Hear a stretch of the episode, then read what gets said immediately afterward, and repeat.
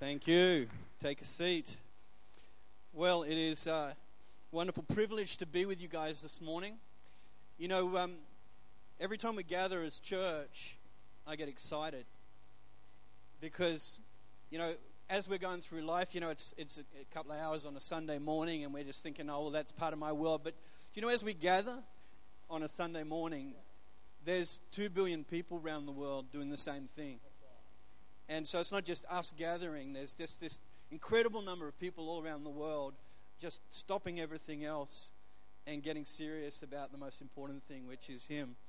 And uh, so it's so great to see you in church this morning, and we are we're having a great time. And I really hope that uh, what I got to say really blesses you and encourages you. Um, we've uh, we're really grateful for your pastors. Um, they're very good friends of ours. They've been, you know, you need friends, don't you? You always need friends, and uh, pastors especially need friends. And uh, they've been great friends to us. And uh, we went on holidays one time, and poor old Ward here uh, was getting ready to go on holidays and do a bit of windsurfing with me. Because, uh, you know, he's into surfing and the beach and all that. And just before he went, he, he completely destroyed his leg. Remember that? And so he had to sit there in the beach house all week watching me and windsurf. So he's a good friend, Pastor Ward. He's a great friend. It's so good to. Uh, we were here in, uh, I think it was February, where you relaunched as as a campus, and uh, it's so good to see the place full this morning.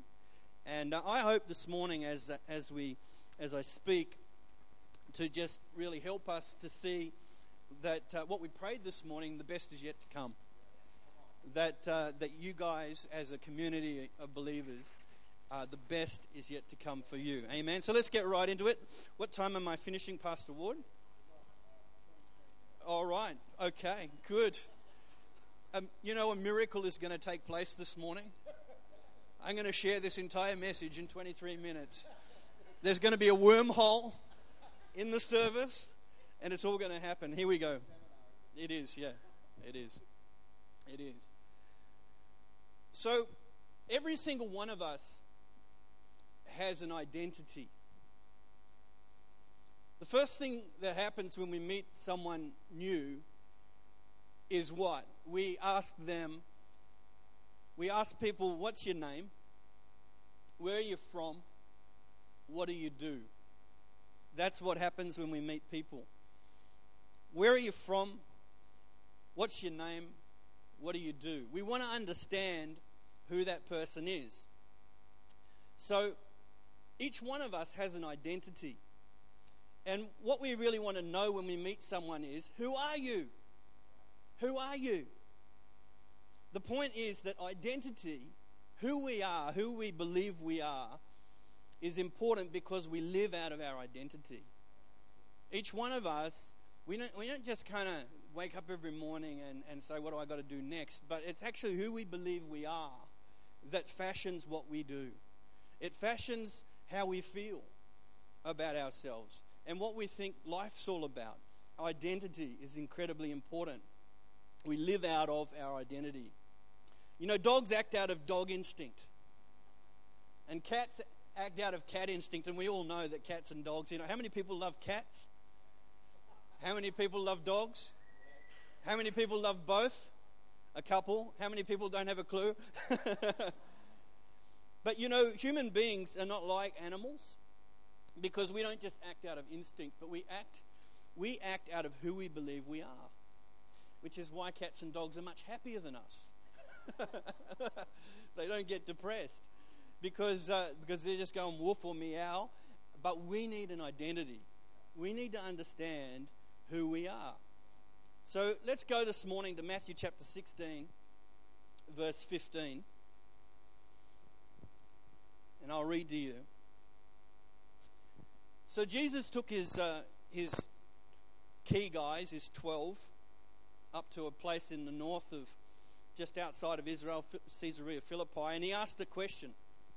He said a whole bunch of things. He said this He said, Who do you say that I am? Who do you say that I am? And Simon Peter answered and he said, You are the Christ, the Son of the living God. And Jesus answered and said to him, You're blessed, Simon, son of John, for flesh and blood has not revealed this to you, but my Father who is in heaven. And I also say to you that you are Peter, and on this rock I will, I will build my church, and the gates of Hades shall not prevail against it. I'll give you something, I'll give you the keys of the kingdom, and whatever you bind on earth will be bound in heaven, and whatever you loose on earth will be loosed in heaven. Who are you? Who are you this morning? Who do you think you are? So Jesus asks the world a question. He asks everybody a question. He says, Who do you say I am? Now, this is a, I say this is a world question, and it's the biggest question because Jesus' life, his who am I, who he thought he was, has rippled down through, through history. Like I said, a third of the planet is gathering this morning because of this guy. A third of, we're gathering this morning for all kinds of reasons, but we're really gathering because of this guy, because of Jesus Christ. And in his short 33 years, this man, Jesus Christ, has completely changed history more than any other person. Jesus Christ is probably the singularly most important person if you did a if you if you thought about the effect of people on the planet. There are many famous people but this man this man Jesus Christ is probably the one who stands above and beyond all. And not only that but he claimed to be God. And not only did he claim to be God, but he acted like God. He actually, the things that he did, as we read the stories about him, as we see the impact of his life, it looks like he was God. So, this person, Jesus Christ, is the single most important person in the world. He acted like God. His impact suggests he was telling the truth. Jesus asked the world, Who do you say I am? And you know, when we begin to address that question ourselves who is Jesus? God gets involved in our life. Sometimes we're asking, Where's God? What's God doing? How can I get nearer to God? Well, you can sing a song or you can, you can, you can, you can do this or that, but here's the thought is that as soon as you start to engage with Jesus, God comes near. As soon as you start to, you could just stand here this morning and go, Jesus, Jesus. And as you begin to engage with the name of Jesus, God will come near. The presence of God is all over Jesus. Jesus is the one who is filled with the presence of God. He's the Christ, the anointed one, on whom the Spirit dwells in all of his fullness. The presence of God, the manifestation of God's presence in the world is all around Christ. If you want to know how to come near to God and how to be filled with the Spirit and how to have powerful things happening, it's all about Jesus. It's all about Jesus. Jesus asks the world a question. And God starts, as soon as you begin to engage with the question, who is Jesus, God starts to mess with your world. Right? So, so he's so important. If, if the spirit, a, a fight, actually, a fight starts as well as you begin to ask the question, who is Jesus? And that's why most of us don't want to mention that word in the lunchroom at work. Try mentioning the name of Jesus in the lunchroom at work. We avoid the name of Jesus because we know that the name of Jesus is going to start an argument. It's going to start a question. It's going to drop. It's like dropping a hand grenade. The name of Jesus. Who do you say I am? How do you draw near to God? Let the name of Jesus begin to wrestle with you. Listen to this, what it says in Hebrews chapter 1, verse 2. God has, in these last days, spoken to us by his Son. Who is he? He has uh, he's appointed him heir of all things. He also through him made the worlds, who being the brightness of his glory and the express image of his person, upholds all things by the word of his power, when he had by himself purged our sins, and he sat down at the right hand of the majesty on, on high. Jesus is the entire focus of God.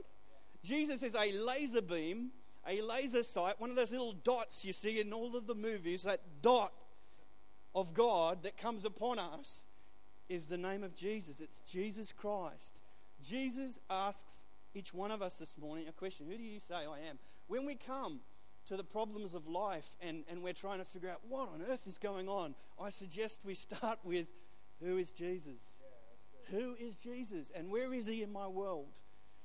It's a really important question, you know, because we get confused. We, we overcomplicate things. It just is about getting near to Jesus.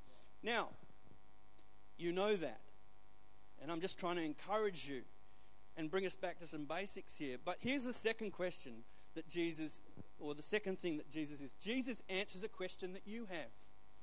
So we come near to him, we get to know him a little bit, we, we, because you know there's so much to him.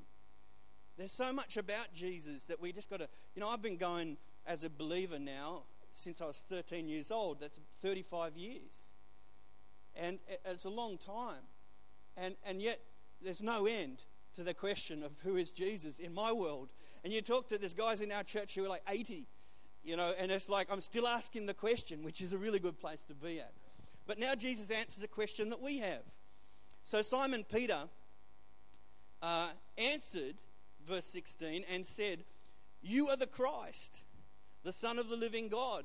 Jesus goes, Well said. Jesus answered and said to him, Blessed are you, Simon Bar Jonah. Flesh and blood has not revealed this to you, but my Father who is in heaven has revealed it. You've got it from God. And now look what he says I also say to you, I also say to you, you are Peter. Now, his name wasn't Peter. His name wasn't Peter. He said, Who are you talking about? His name was Simon, which is my name. And it's an awesome name. And there's a lot of rubbish going around about the meaning of the name Simon. Do you know what the name Simon means? It means he who hears. And I like that because I need to do a lot of hearing. So Simon was he who hears, and he, the guy who hears was the guy who heard from God the Father. But then Jesus says, But you are Peter. And Peter means rock. So he began to speak about this guy in a different way. He began to say, declare something over his life that wasn't what he, he didn't think that he was rock, that he was rocky. He thought he was something else. But Jesus began to speak over his life about who he is. Jesus began to say to Simon, Let me tell you who you are. Now, in life, a lot of people are going to tell you who you are. Circumstances are going to come along that are going to try and tell you who you are. This church has been through a season where circumstances have tried to tell you who you are. But we need to hear what Jesus is saying about who we are. We need to, as a group of people, hear what Jesus says about us. All those other voices are voices, but they're not nearly as important as what Jesus says about who we are. All right? So, teachers are going to tell you who you are. Your parents are going to tell you who you are. Coaches are going to tell you who you are. Some bloke who wants to pick you up is going to tell you who you are, whether you're a guy or a girl. Bosses are going to tell us who we are. Customers are going to tell us who we are. Your own sleepy morning self tells you who you are. You know, are you like, I don't know who I am until I've had a coffee? That's what I'm like. I'm like that. It's like, who am I again? I wake up sometimes in the middle of the night and I think, have, you know, those midnight sort of thoughts. What am I doing? Why am I doing this? What's going on? Ignore that. I just ignore that now because it just never tells me the right thing. One of the greatest things we need in life is for someone else to affirm our existence. You need, we need each other, actually. One of the reasons why we need to gather as a church is because we need each other to tell each other who we are. There needs to be a conversation going on saying, You're in Christ. You're okay. Fear not. It's all right. You'll get through this. God is with you. Stand, stand firm. We need that voice. We do not exist well as independent, autonomous selves. One of my favorite movies is I Am Legend. And um, in, in I Am Legend, Will Smith is hooning through the streets of New York with a, with a gun, and there's like deer running around. It's really unusual. What's this? And, and he's got everything. He's got the car, he's got the hunting thing going down, he's got a house, a huge mansion to, to himself, he's got stocked up with food, he's got everything he could possibly need. But it's an amazing movie because in the middle of the movie, we find out that he's the only person left. He's so lonely that, that he talks to mannequins. He, he, he, he invents people just to be connected into people. I Am Legend's an awesome movie about the human need for community. We need affirmation, somebody to say, I appreciate what you bring, but who will that person be? Who will be that voice in our life? I believe it has to be Jesus first. The first voice in my life can't even be my wife. It can't be your husband. It can't be the person you love. It can't be your best friend. The first voice has to be the voice of Jesus. Listen to this. Um, Ralph Waldo Emerson talked about the need for friendship, and he said this. He said, Friendship cannot be merely about itself, it must be about something else. When two or more discover that they have in common some insight or interest, do you love me means, do you see the same truth? The person who agrees with us that some question, little regarded by others, is of great importance can be our friend. That is why those pathetic people who simply want friends can never make any.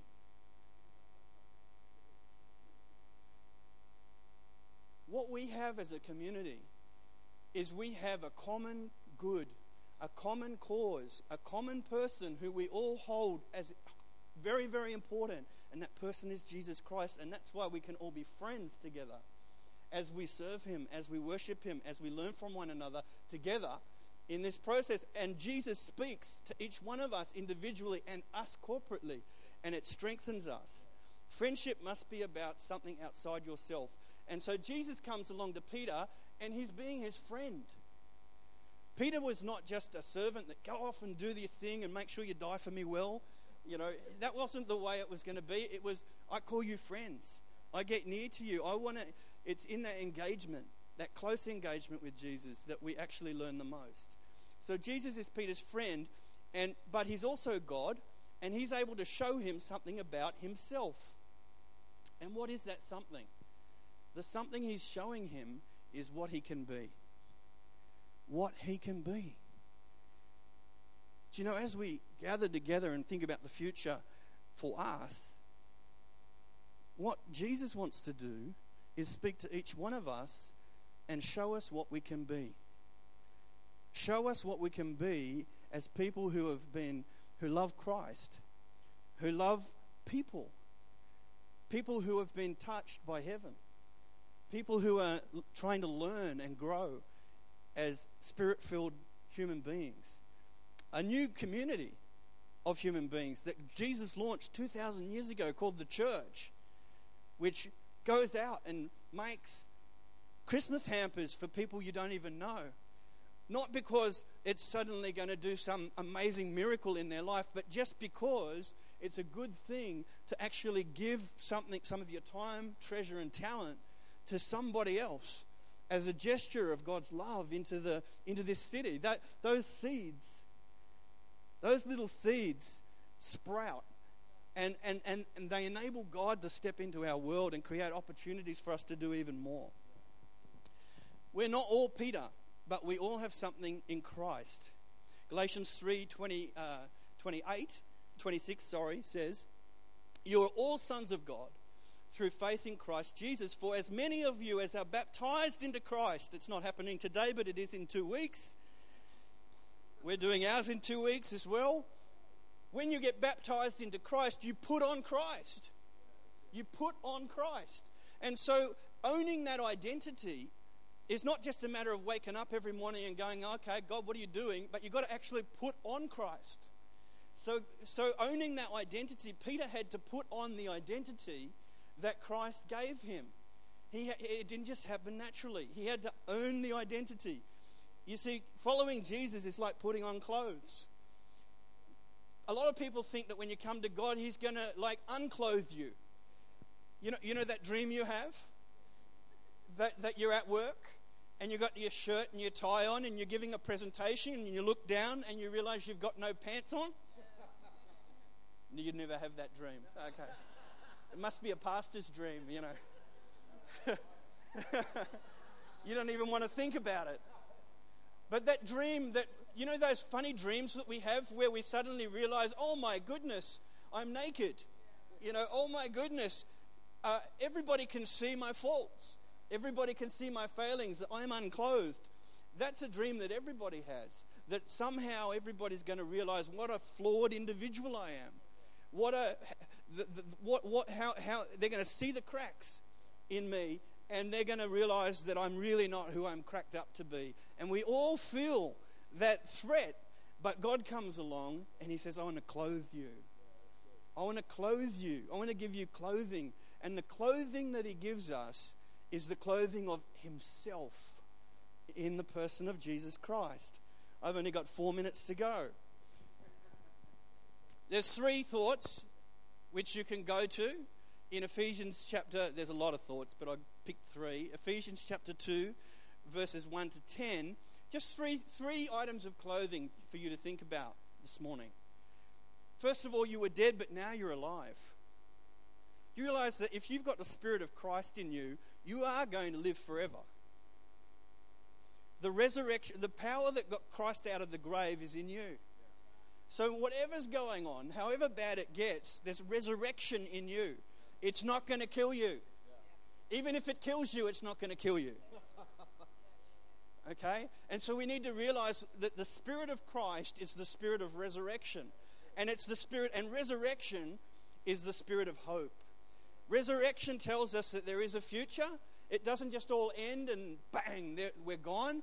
Resurrection tells us there is a massive future ahead of us. We don't know what it is exactly, but it's there, and therefore, if I put that on, it changes me. Number two is we're seated with Christ in heavenly places. What? We're seated with Christ in heavenly places? Where is Christ seated in heavenly places? He's seated on a massive throne. And the Bible says that you and I, as the church, are seated with him on the throne. Therefore, we have a level of authority, a level of power in our world that we don't, we don't come at problems and issues as though we're kind of the little mouse in the corner that has to scurry away. We come as the lion. We come at issues as though, right, what do I need to do about this in Jesus' name? We come at everything from that angle. God's authority is never off. It's never off. Number three is you are his workmanship. The word workmanship means work of art, it means that you're a Michelangelo.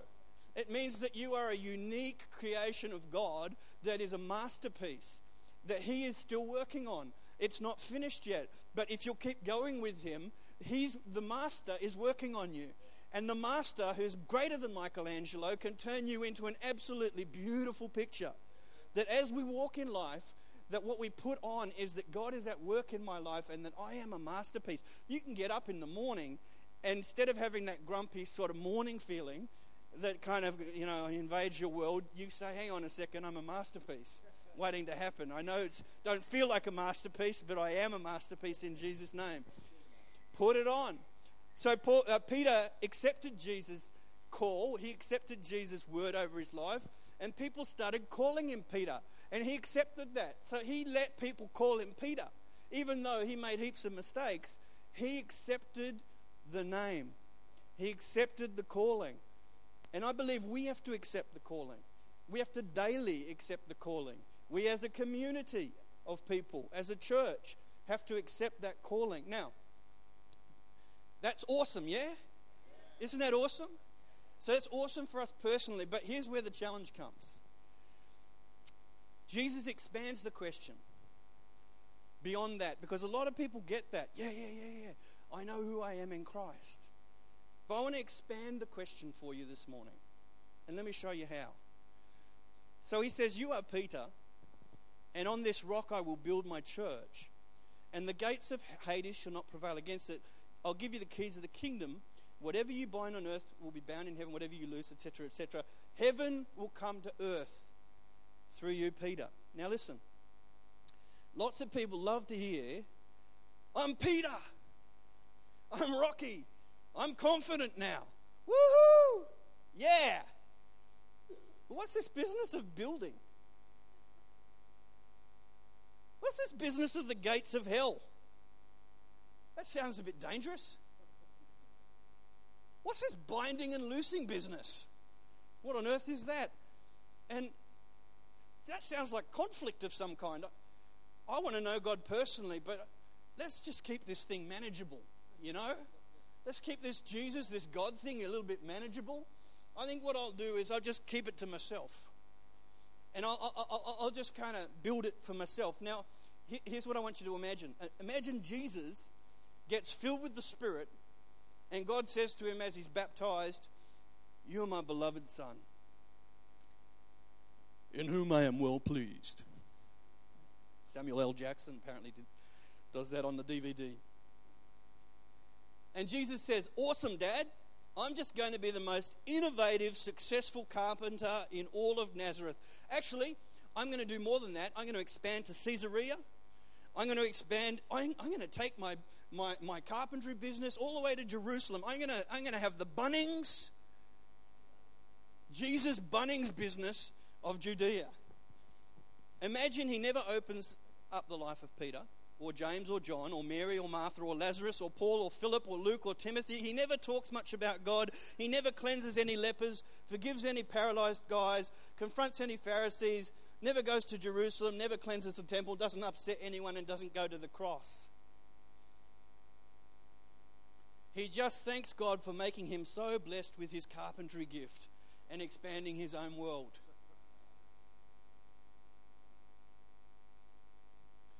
Is Jesus being who he's supposed to be?